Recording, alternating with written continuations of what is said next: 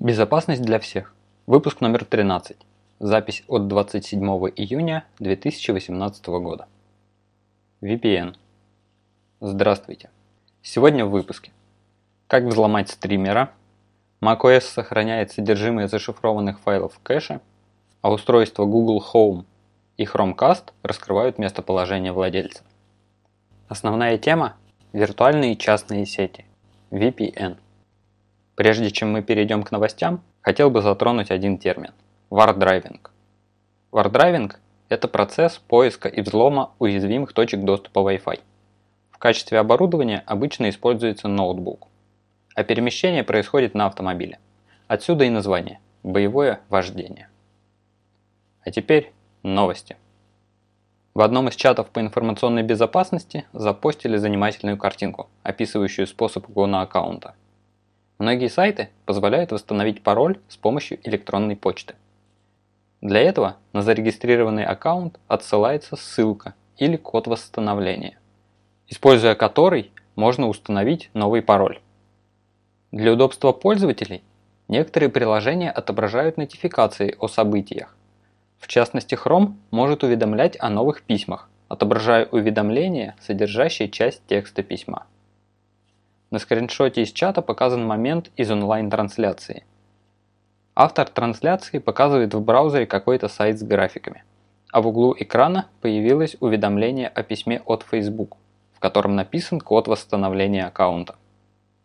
В данном случае злоумышленнику не нужно было присутствовать рядом с жертвой, чтобы получить код от его аккаунта. Думаете, это касается только стримеров? Если у вас отображается содержимое уведомлений на экране блокировки ноутбука или телефона, кто-нибудь может подсмотреть, что же вам пришло на почту или в мессенджер. Двигаемся дальше. Quick Look – удобный механизм, который позволяет быстро посмотреть содержимое файла.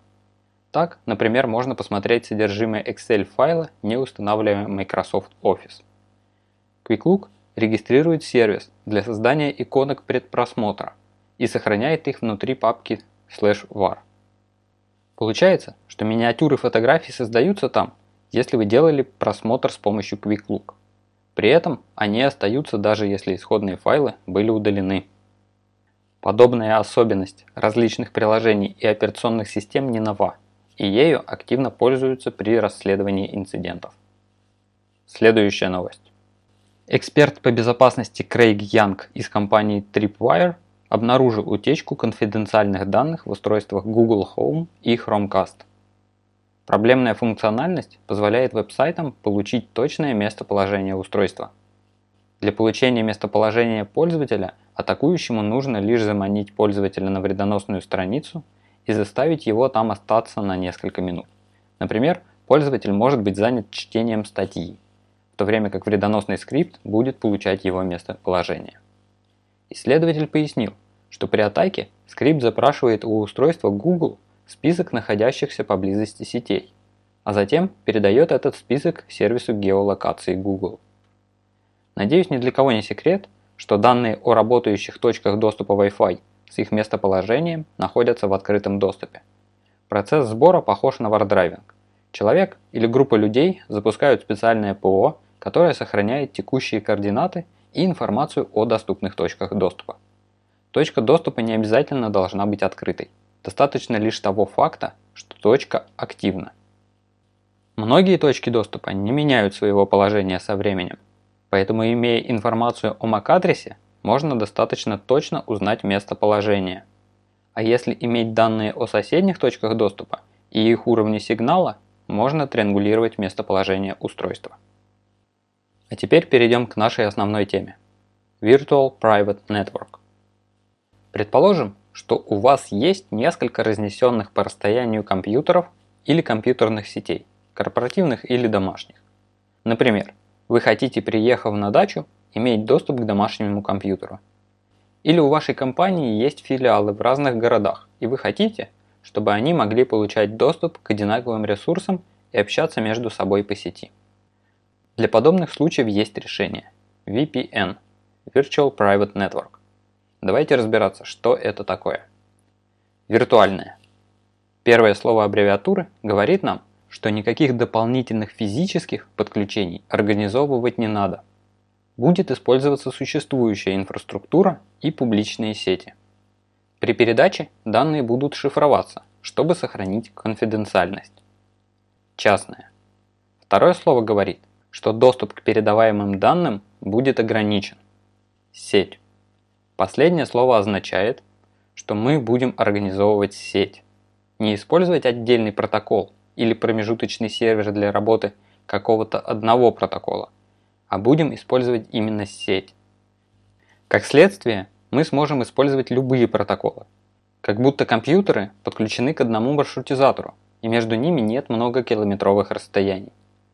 Для пользователя процесс подключения к сети VPN выглядит достаточно просто. Запускается специальная программа, которой нужно указать настройки – к какому серверу подключаться и какие параметры использовать. Очень часто эти настройки хранятся в виде файла, и пользователю остается указать к нему путь. В большинстве случаев нужно будет еще ввести логин и пароль. После этого в системе появляется новое сетевое подключение, аналогичное тому, что используется для подключения к сети провайдера или роутеру. Естественно, никакого другого физического канала для передачи данных не появилось, Поэтому все данные нового соединения по-прежнему будут передаваться по открытому каналу через физическое подключение. Но есть одно «но». Данные виртуального соединения будут зашифрованы. Если будет кто-то, кто сможет просматривать трафик, он увидит только то, что идет обмен данными с VPN-сервером. Сами данные при этом раскрыты не будут. Грубо говоря, получается конверт в конверте. Даже если первый конверт открыт, то все равно не видно, что внутри вложенного. Но не все так просто. При использовании VPN все равно остаются пути утечки некоторой информации. Первый канал утечки, естественно, DNS. В некоторых случаях это не критично, и на такую утечку можно просто не обращать внимания. Суть проблемы проста. Если DNS-запросы будут идти не через VPN-сеть, а через открытый канал, Наблюдатель трафика сможет понять, к каким серверам вы пытаетесь подключиться. Если нужно скрывать эту информацию, DNS-запросы должны быть зашифрованы отдельно или идти через VPN, а можно использовать оба метода, так будет надежнее. Вторая возможность утечки более коварная. Допустим, мы настроили надежные алгоритмы шифрования VPN-соединения, позаботились о DNS-запросах, и пустили весь возможный трафик через VPN. Если мы не запретим передачу данных по открытому каналу, то в случае разрыва VPN-соединения весь наш трафик пойдет по этому открытому каналу. И естественно он станет виден провайдеру и любому другому наблюдающему. А теперь вернемся к одному из основных моментов – доверию. Как вы понимаете, чудес не бывает. Если для доступа к веб-серверу используется незащищенный протокол HTTP, то внутри виртуального соединения трафик будет защищен с помощью шифрования. Но на стороне VPN-сервера он расшифровывается и идет до веб-сервера в открытом виде. И неважно, самостоятельно вы настроили VPN-сервер или купили доступ к уже настроенному. Тот, кто контролирует сеть VPN-сервера, контролирует и данные. На этом на сегодня у меня все. Не забывайте возвращаться из виртуальной реальности. До следующей недели.